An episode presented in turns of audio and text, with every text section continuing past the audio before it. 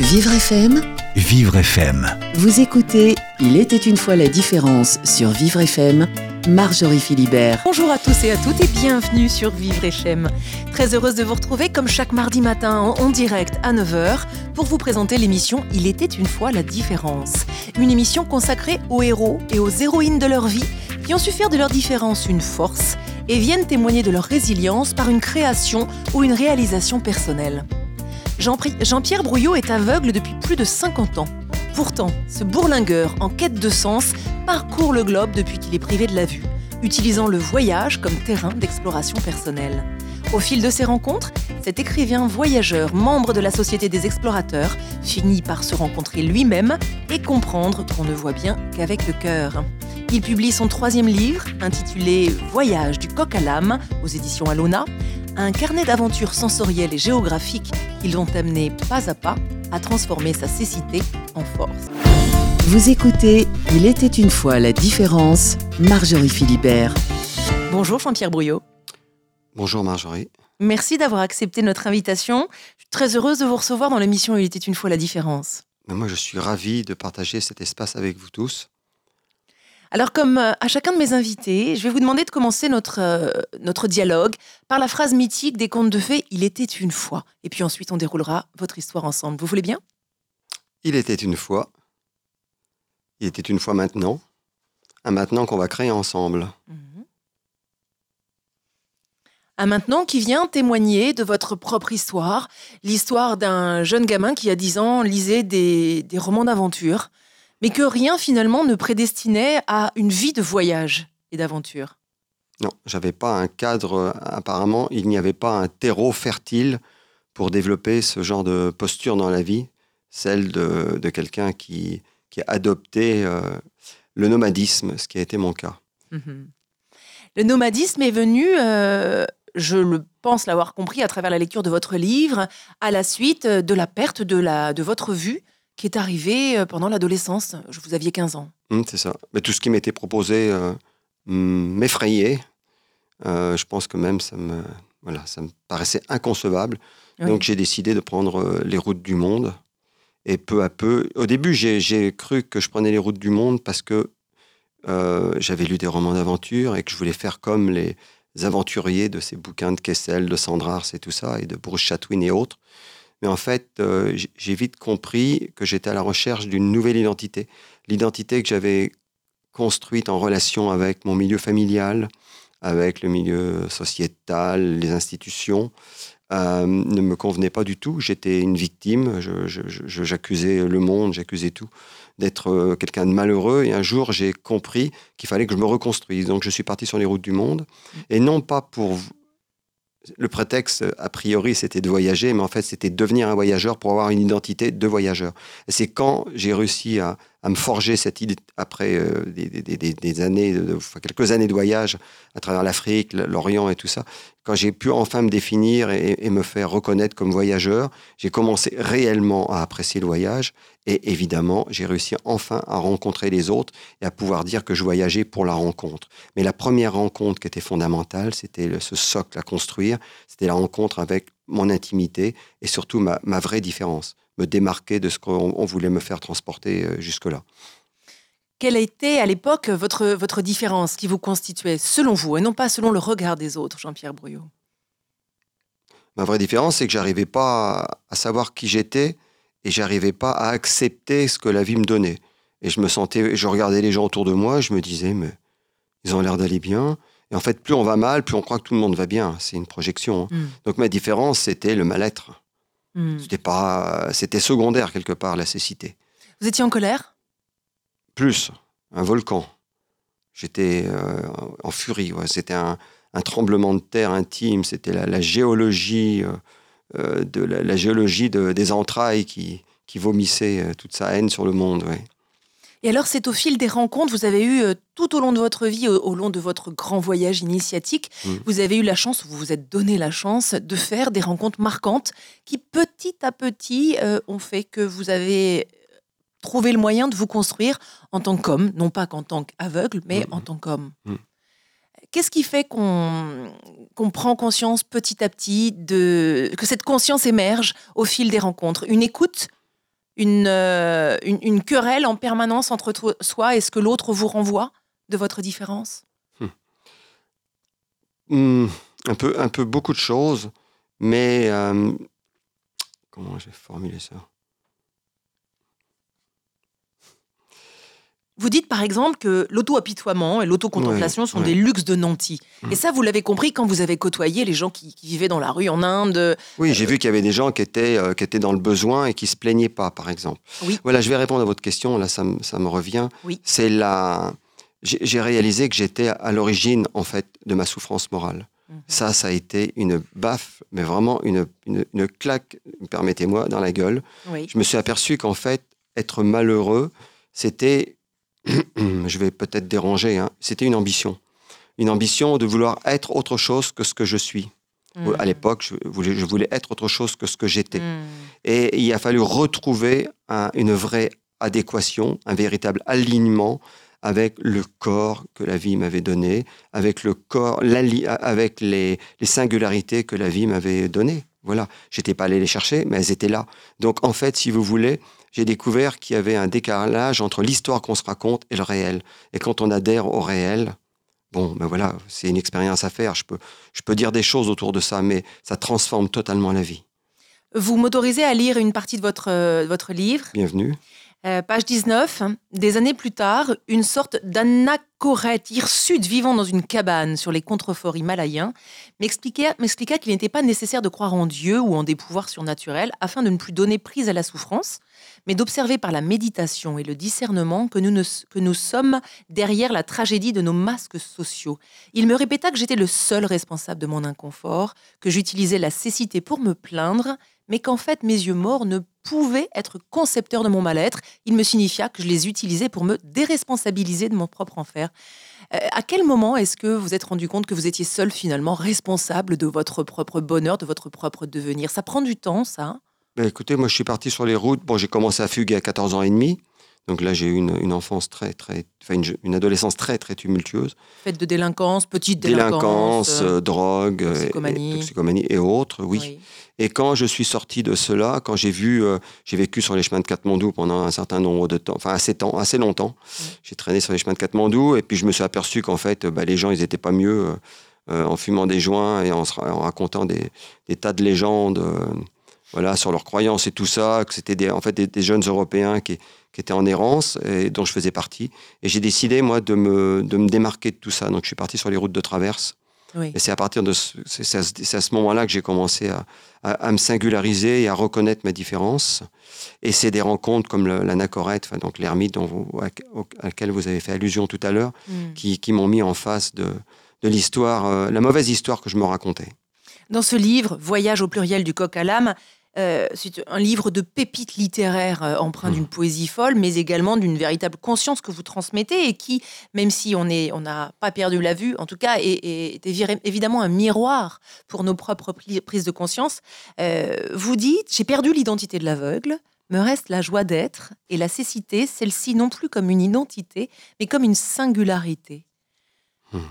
Vous mettez du beau dans euh, la singularité. Vous ne vous sentez pas différent aujourd'hui, hein, Jean-Pierre Cognot En fait, euh, la nous sommes tous singuliers et c'est que lorsqu'on reconnaît euh, toutes nos singularités, qu'on accepte les singularités de l'autre, tant qu'on ne sait pas accepter soi-même, tant qu'on ne sait pas, le chemin, il est quand même très, très, euh, il semble individuel, mais en vérité, il est complètement universel Mhm. quelle que soit la, la civilisation à laquelle on appartient, aux croyances auxquelles on appartient.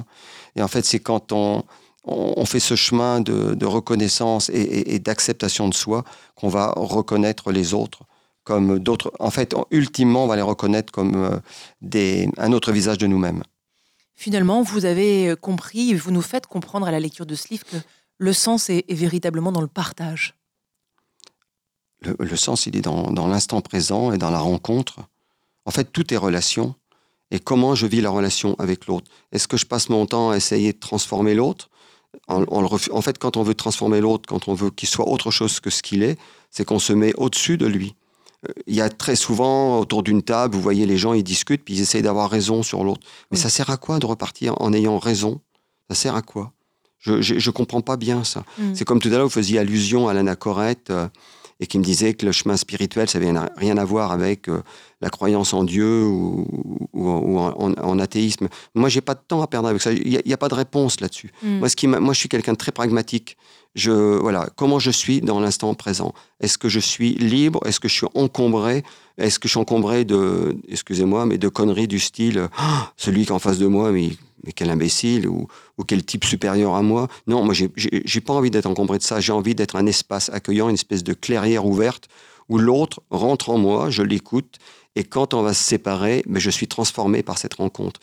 Tout est relation et tout est occasion de se transformer. Faut arrêter de se figer, de croire qu'on est ceci, qu'on est cela. On est juste, euh, on est juste, comment dire ça, une, euh, un voyage permanent en fait. Moi, je suis pas en voyage particulièrement quand je suis aux Philippines. Je suis aussi en voyage quand je suis avec vous, Marjorie, maintenant. C'est le même voyage, c'est le voyage de la vie. On se retrouve pour continuer et partager cette vie dans un, une, poignée de secondes, Jean-Pierre Broyot. A tout de suite sur Vivre FM. Vous écoutez Il était une fois la différence, Marjorie Philibert. C'est en quittant son attitude de coq qui refusait d'accepter sa cécité que Jean-Pierre Brouillot est parvenu à découvrir son âme qu'il a pas à pas trouvée sur le chemin de ses voyages. Cet écrivain voyageur aveugle, membre de la Société des explorateurs, publie son troisième livre intitulé Voyage du coq à l'âme, paru chez Aluna, dans lequel il rassemble un florilège de souvenirs sensoriels sur les routes de ses explorations. Sa cécité lui ouvre grand les portes de la connaissance de soi et de sa réflexion sur ce qui a véritablement du sens.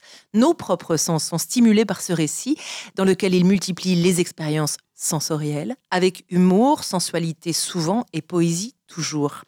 Jean-Pierre Brouillot, c'est votre troisième livre en tant qu'auteur. Euh, vous me confiez hors, antenne le plaisir que vous avez à écrire. Déjà, de façon très concrète, comment écrivez-vous?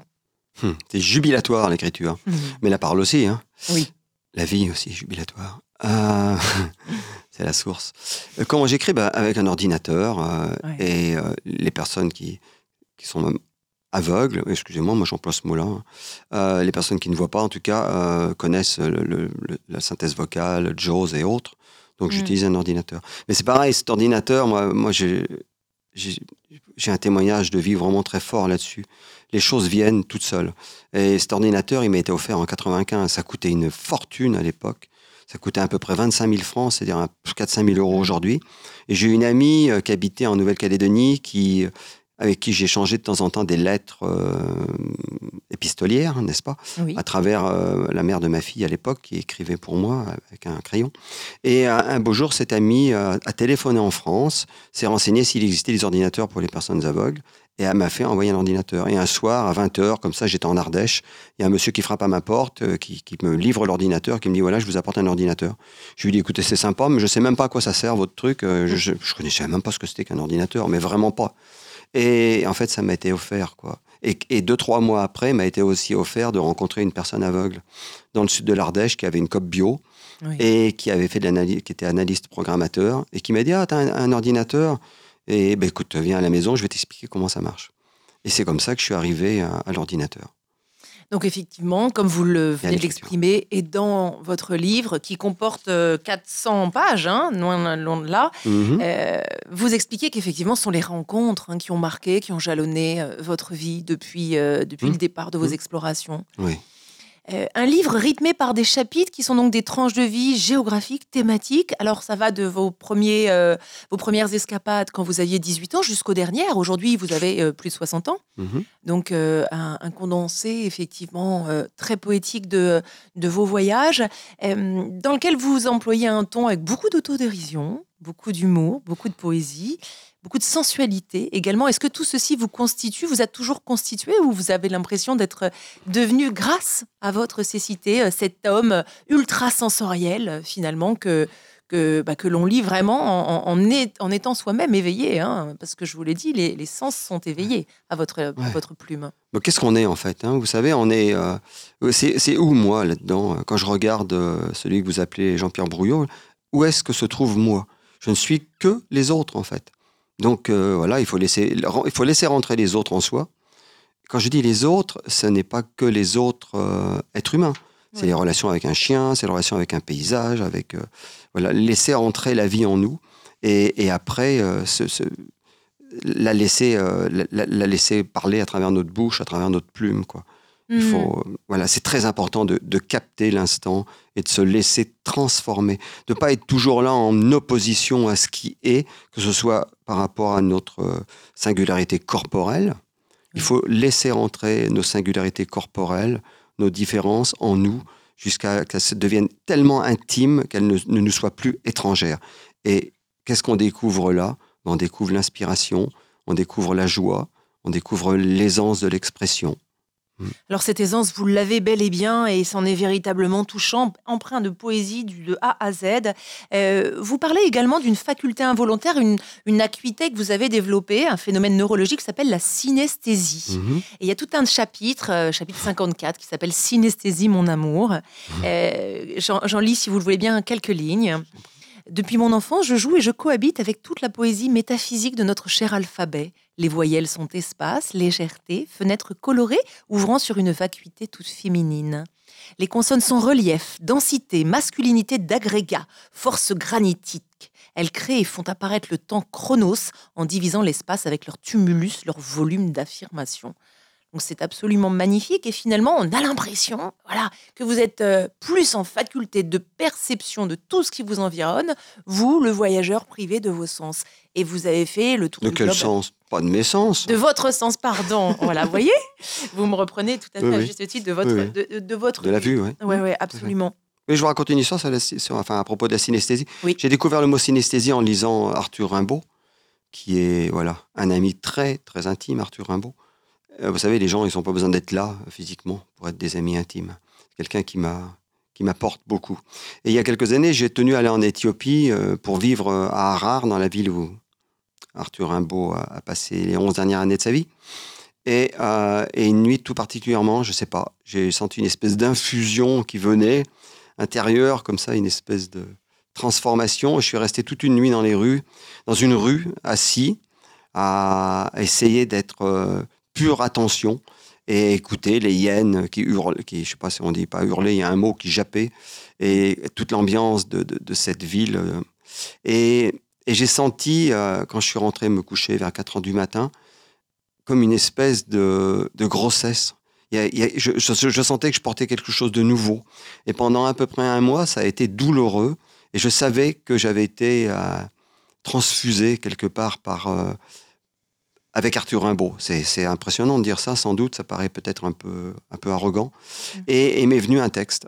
Oui. Ça a mis, euh, ça a mis plus d'un mois pour, euh, pour, pour, apparaître en mots, que j'ai écrit, qui s'appelle, qui n'est pas dans ce livre, hein, qui est sur mon blog, qui, mon blog s'appelle L'illusion du handicap. Et si vous cherchez dans L'illusion du handicap, dans la rubrique poésie, il y a un texte qui s'appelle Pas toujours fier, fier d'être voyageur. Et, voilà, et tout ça, c'est pour euh, rebondir sur la synesthésie. Mm la synesthésie qui vous euh, permet de mettre des couleurs sur euh, ce que vous ressentez, sur hmm. ce que vous euh, voyez hmm, autrement. alors, vous êtes aussi alors empreint de sensualité et de partage de, de tranches de vie que vous avez eues avec nombre de femmes. Mmh hein, vous aimez, vous avez un appétit pour les, pour les plaisirs charnels et, vous ne vous en cachez pas. Bien au contraire, vous en parlez. oui, oui, très librement. Délectable. Mmh Absolument, il y a notamment un, passage qui s'appelle Un train de phéromones où là l'odorat est, euh, sublimé. Oui, vous en lisez pas un passage Alors si vous le souhaitez, passe 361, Je avec sais pas. grand plaisir. Euh, je vais le faire de suite. Euh, Alors là, c'est de l'improvisation directe, donc on ne sait pas sur quel petit passage notre ami Marjorie va tomber. Si je fouille dans le passé pour mettre à jour les racines qui seraient à l'origine de ce goût immodéré pour les désirs qui s'allument, se côtoient et dansent ensemble pour s'épuiser au sommet des jouissances, une enfance homosexuelle intense apparaît. Ah oui, alors ça c'était incroyable. En ces temps, avec mes parents, nous habitions à un mot dans le département de Lyon, comprenant deux grosses fermes en guise de main-d'œuvre, qui avaient chacune leur douzaine d'enfants.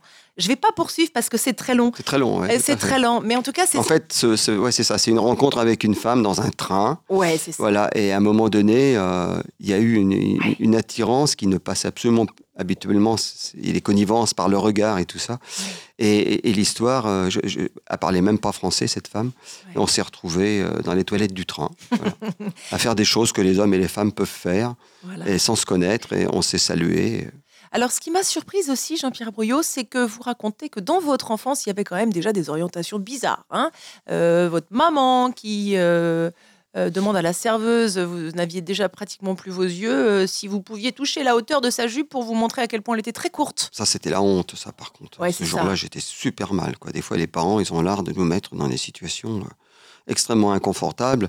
Et la honte, c'est ce, le contraire d'être présent. C'est que quand on a honte, on, on disparaît, quoi. Parce la- qu'on n'est pas capable d'accepter la situation telle qu'elle est. Oui. Mm. Et puis, vous leur rendez hommage à vos parents. Il y a Ah, un bah oui. hommage champagne avec mes morts, c'est superbe. Ah, ouais, ça, c'est un, un de mes petits faibles, un de mes petits, un de mes petits, probablement un des petits billets que- qui me touche le plus, ouais. Oui. C'est- écrit vraiment spontanément. Quand j'ai publié mon, mon premier livre, là, qui a eu un certain succès au seuil, Aller voir ailleurs dans les pannes à voyageurs aveugles, Mm. Euh, quand je suis rentré en Ardèche, parce que j'étais épuisé après nombre de télé et tout ça, Mm. et, euh, et je m'étais dit, bon, je rentre en Ardèche quelques jours et je vais pas manger et boire que de l'eau pendant quelques jours. Ça m'arrive de jeûner de temps en temps. C'est une... Bon, bref, c'est un autre sujet. Et, euh, et je mets la main dans le frigo et clac, je tombe sur une demi-bouteille de champagne. Qu'est-ce que je fais? Je me dis, Ah, mais je pourrais peut-être remercier mes parents si ils ne m'ont pas connu, auteur et autres. euh, ouais. Et donc, j'ouvre cette bouteille de champagne, je mets trois verres sur la table et je convoque mes parents autour de la table. Mm. Et c'est vrai qu'au bout d'un moment, ils n'ont ils ont pas voulu fini- boire leur verre, donc j'ai fini leur verre. à Mais- leur santé. À leur santé, bien entendu. Et Bien. pour les remercier. Eh bien, à la santé de, de votre propre héritage, hein, je vous propose, euh, en, leur, euh, en pensant à eux, de, de marquer une toute petite pause et de se retrouver pour la dernière partie de l'émission Il était une fois la différence. À tout de suite sur Vivre FM. Vous écoutez Il était une fois la différence, Marjorie Philibert.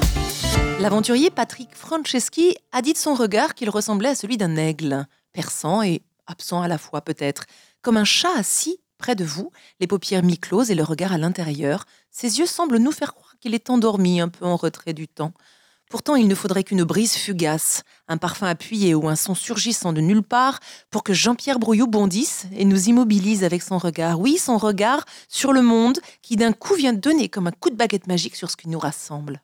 À ses côtés, on a envie d'en faire autant. Fermer les yeux, ne plus voir, pour ouvrir en dedans cette oasis de poésie éclairée, mise en lumière par une connaissance de l'identité humaine, de ses travers et de ses beautés. Jean-Pierre Brouillot, auteur d'un livre unique en son genre, Voyage du coq à l'âme, publié par les éditions Aluna. Un livre à mettre au pied du sapin, à savourer au coin du feu, dans le métro ou sur les trottoirs de Delhi, en toutes circonstances et dans tous les sens. Vous voulez réagir à ce portrait? Ben, je suis ébaudi. C'est magnifique. Je trouve qu'il parle. euh, voilà, surtout que c'est un, c'est un livre de 70 billets, 70 nouvelles qui nous amènent euh, sur tous les continents. Donc, c'est vrai qu'il est très accessible à lire parce qu'on peut prendre un petit chapitre comme ça euh, Oui. par pays. Ah oui. C'est ce que je voulais depuis très longtemps. Eh bien, écoutez, euh, encore une fois, un voyage euh, à la fois géographique et initiatique pour euh, tous les lecteurs qui auront fait le choix de, de se l'offrir ou de l'offrir. C'est votre troisième livre, mais vous avez également participé à, à- à l'écriture de d'autres livres, et je Oui. pense notamment à celui de Mathieu Ricard qui vous a demandé de préfacer son livre qui s'intitule Ah, son- son dernier livre, oui. Émerveillement. Mm. un livre qui parle de sa passion pour la photo. Pourquoi, selon vous, il vous a demandé de donner euh, votre, porter votre regard sur ce sujet euh, si, euh, si singulier? Bah, L'année dernière, je suis allé interviewer Mathieu pour, mon, pour le faire rentrer dans mon dernier documentaire qu'on est allé tourner cet hiver en Colombie, qui s'appelle Zigoneshi. On est allé rencontrer avec un groupe d'amis et une équipe de tournage, les, les- les Indiens et ce qu'on appelle les peuples premiers, les, les Oui. Kogis. Voilà, et j'étais allé interviewer euh, sur certaines pratiques euh, chamaniques. euh, j'étais allé interviewer Mathieu et il y a vraiment eu un courant très fort entre nous. On s'est, je pense que je peux dire qu'on s'est reconnus. Et il m'a dit, bah, tu sais, je sors un livre prochainement de photos. J'aimerais que tu écrives la préface. Et j'ai trouvé ça vraiment magnifique parce que demander à un aveugle d'écrire la préface d'un livre de photos, ça demande une, très grande confiance en la vie. Voilà. Et donc j'ai écrit cette préface sur l'émerveillement. Mais c'est la deuxième fois que ça m'arrive cette année. J'ai écrit aussi la préface pour une amie israélienne qui a écrit un livre qui s'appelle Post Restante, aussi un livre de photos. Donc je deviens spécialiste des livres de photos. Si vous voulez que je vous préface votre bouquin de photos, venez me voir. Quel éclairage apportez-vous, selon vous, sur euh, la beauté du monde euh, une fois qu'elle est prise en, euh, en cliché? Mais je crois surtout que je, je, je, je prends le risque, sans, sans, le, sans, sans le vouloir, en fait, de, de, de dire ce que je ressens. Je me fais pas décrire préalablement les photos. Ça m'intéresse pas. Moi, je veux que ça jaillisse vraiment de mon, du, du, d'un, d'un endroit de, de moi qui, qui a inspiré. Et là, là on m'a demandé de parler. Je vais vous dire, quand il m'a demandé d'écrire sur l'émerveillement, Mhm. je lui ai dit écoute, je peux pas te répondre. Je peux pas te dire oui ni non, même si c'est très flatteur d'écrire pour Monsieur Mathieu Ricard, la préface. Mais je peux pas te dire oui maintenant. Je ne peux pas écrire sur l'émerveillement. Je ne peux écrire qu'accompagné par l'émerveillement. Et j'avais ça en moi. J'ai laissé cette petite graine quelque part en moi. Puis un jour, je me retrouve devant l'ordinateur, assis, je sais pas pourquoi, j'ai rien à y faire. Et d'un seul coup, clac, j'ouvre Word et c'est parti. Le texte est venu. Et j'ai envoyé à Mathieu et il était très content. Et cette préface est très belle. J'ai eu la, la chance de pouvoir la lire, en effet. Euh, Jean-Pierre Brouillot, euh, j'ai l'habitude de, de- d'habi- de demander à, à mes invités Mhm. de leur tendre un miroir et de leur demander de me décrire ce qu'ils y voient. Alors vous, vous n'avez pas besoin de miroir, mais j'aimerais néanmoins que vous me décriviez comment vous vous imaginez, comment vous vous voyez. Physiquement? Oui. J'ai aucune idée. hein. Je, je- ouais, ouais, enfin, bon voilà, je- si je me touche, je vois bien que, que j'ai plus trop de cheveux sur le haut de la tête. euh, je- non, franchement, je crois que. Ça n'a Ah, pas ah, d'importance. Non, allez, on va dire ça, 1m72, euh, 64 kilos, euh, assez dynamique, euh, sans doute. euh, sans doute un. Je sais pas, je sais pas, je sais pas dire. Me- Pour- sur quoi vous vous, vous basez devriez plutôt me parler. euh, Je pourrais, je pourrais. ouais. Sur quoi vous vous basez pour imaginer ce que vous avez autour de vous? J'ai envie, je, je n'y tiens. Ah oui. oui. vous- l'écolocalisation, euh, Ouais. la, la- présence au monde fait qu'on en- on capte énormément d'informations et, Mhm. et je pense que très très vite ça se relie euh, avec un petit, une petite aiguille, avec un fil d'or, tout ça, ça se recoue et, et, et- et- et on, on capte, on capte un peu plus les. On arrive à avoir un peu une idée de ce qui nous, nous entoure, mais c'est pas très important. Je- Est-ce que finalement c'est le monde qui m'entoure ou est-ce que le monde est en moi? Ouais. Alors, pour faire davantage connaissance avec vous, euh, je vous ai également demandé d'apporter un, un objet Mais voilà. auquel vous êtes très attaché. Il Je va ne arriver. sais pas de quoi il s'agit. Alors, Ouh, autour du cou. Plongez votre main dans votre chemise blanche. ouais, c'est ça, dans ma chemise blanche. Donc voilà, c'est une pochette rectangulaire Ouais. qui est euh, extrêmement alors avec un, un Elle- fil pour passer une ficelle pour passer autour du cou. C'est là-dedans que je rentre, rentrais mon passeport et, et mes quelques argents, n'est-ce pas? Et celle-là, je peux vous dire, elle a fait 20 ou 17 ans de voyage. Elle est totalement, elle est plus utilisable, hein, comme vous le voyez. Elle a servi. Elle, elle- hein. elle a été euh, broutée par la sueur et c'est très amusant parce qu'il y a en haut de la pochette, vous avez. Je peux toucher? Oui, oui, bien sûr, elle est propre. hein. Je l'ai passée à la machine à laver avant de venir vous voir. Qu'est-ce que c'est? Ah, il y a une pression. Il y a une pression. Et en fait, c'est intéressant parce que la, la partie mâle de la pression, Oui. c'est toujours celle qui était contre ma poitrine et la partie femelle vers l'extérieur, d'accord Oui. Et j'ai demandé à une amie hier et elle me disait qu'elle était plus oxydée de ce côté-là, donc du côté contre ma poitrine. Évidemment, vous imaginez, euh, sous les tropiques, j'ai passé des années. Je marchais dans les jungles, je l'ai amené en Amazonie, je amené partout. Mm. Et en fait, voilà, elle est très marquée par, euh, par mon empreinte euh, corporelle et, et toutes les émotions qui m'ont traversé et tout ça. Je, je pense que je ne peux pas faire plus intime parce que même si je vous avais amené des, je sais pas, moi, des t-shirts ou des choses comme ça, on en change. Alors que ça, j'en ai jamais changé pendant des années. Formidable. Voilà. Et c'est quand même un peu, ça m'a quand même permis euh, de d'avoir un passeport sur moi en permanence et d'avoir quelques argents aussi pour, euh, pour voyager. Donc c'est un objet très intime. Absolument. Et on Et comprend en pourquoi tissu, vous fait avec un drap Fait avec un drap. qui m'a été cousu par euh, la mère de ma fille. Vous avez une fille qui vous accompagne d'ailleurs dans vos explorations. De temps en temps. Euh, Leïla? Leïla, oui. Oui, oui. Parlez-nous de votre actualité. Vous, êtes posé, euh, vous avez posé vos valises en ce moment en, France. hein, vous Sur Avignon. en Avignon. ouais. C'est ça, oui. Et euh, ben, mon actualité, le livre, donc, euh, Voyage du coq à l'âme, et puis un, un nouveau film documentaire qui s'appelle Zigoneshi.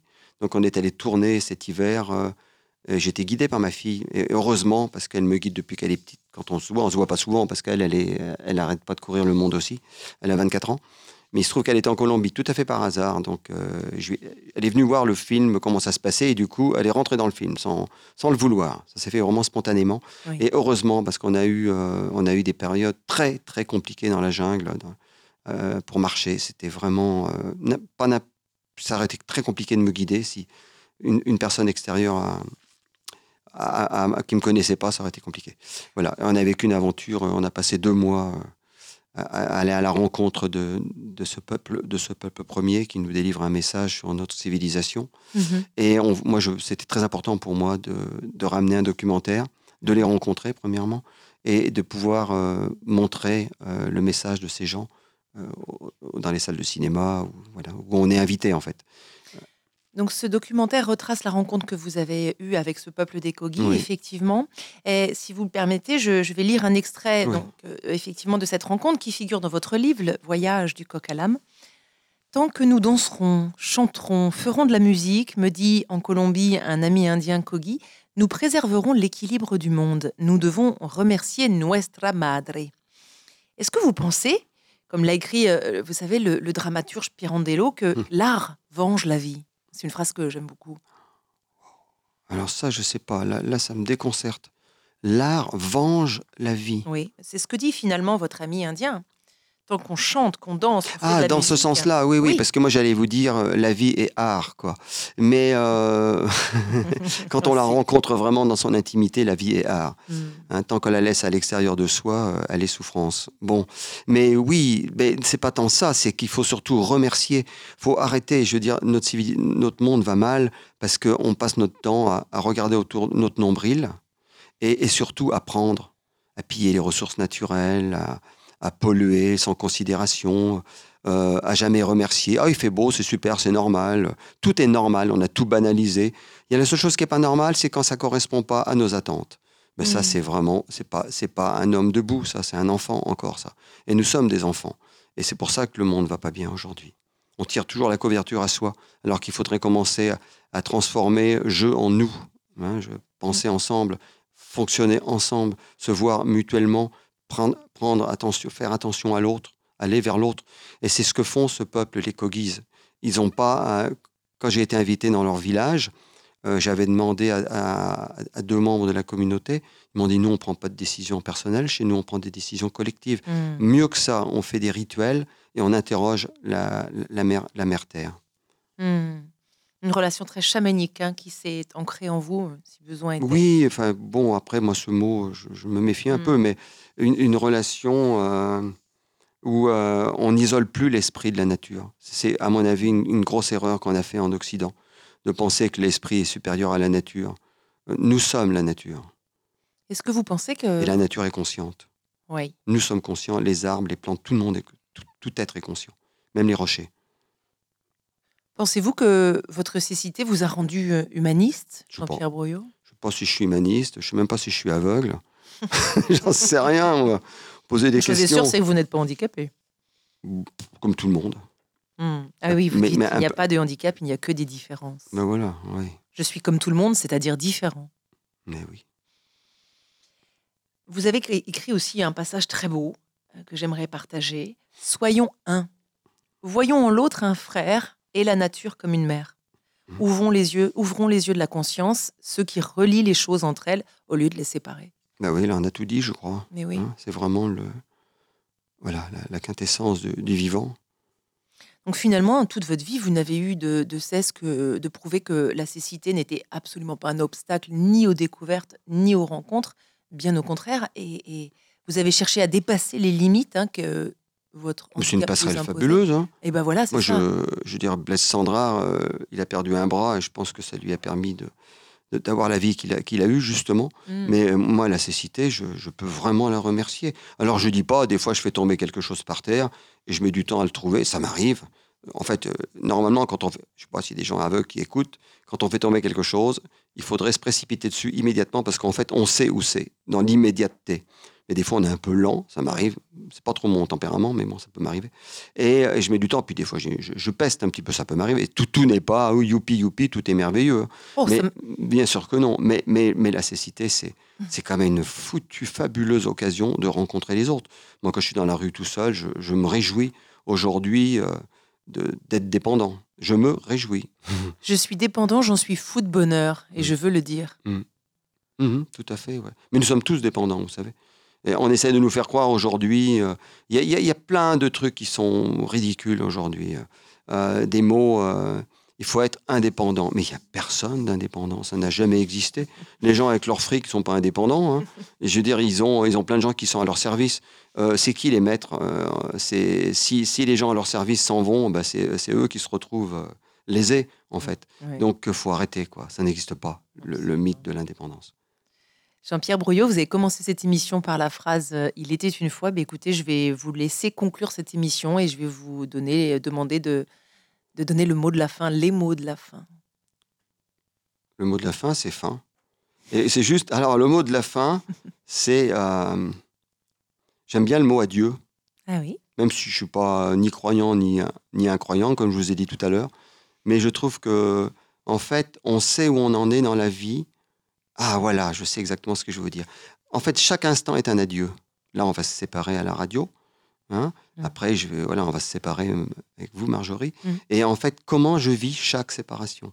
Si on veut le meilleur thermomètre pour savoir où on en est dans notre vie, comment on se sépare de quelque chose, de la jeunesse, de, de la vie, ultimement, euh, d'un ami quand on, quand on est ensemble et tout ça? Qu'est-ce, est-ce qu'il y a du résiduel en nous? Est-ce qu'il y a de la frustration? Est-ce qu'on se dit Ah, c'est dommage que je sois déjà parti? Eh bien, moi, justement, le chemin de résilience, c'est à chaque fois qu'on se sépare, c'est de dire euh, alors moi, je ne suis pas croyant, je l'ai dit, mais j'aime bien adieu parce que tout est adieu. En fait, tout est à la vie. Donc euh, voilà, euh, j'étais avec vous à l'instant, maintenant je, je- je ne suis plus avec vous, je suis avec quelque chose d'autre. Et, et tout adieu est un recommencement. Ça n'existe pas adieu. On, on- on- on quitte, on quitte un endroit, mais on retrouve un autre endroit. Et si on est vraiment un avec l'endroit nouveau avec lequel on est, celui qu'on vient de quitter ne pèse pas. Donc au revoir. Et puis surtout, avant tout, merci. Et, et- et merci à vous, hein, vraiment, du fond du cœur, Jean-Pierre Bruyot. Juste une dernière chose, pardon Marjorie. Euh, Oui. J'écris des livres, en tout cas je publie des films et autres.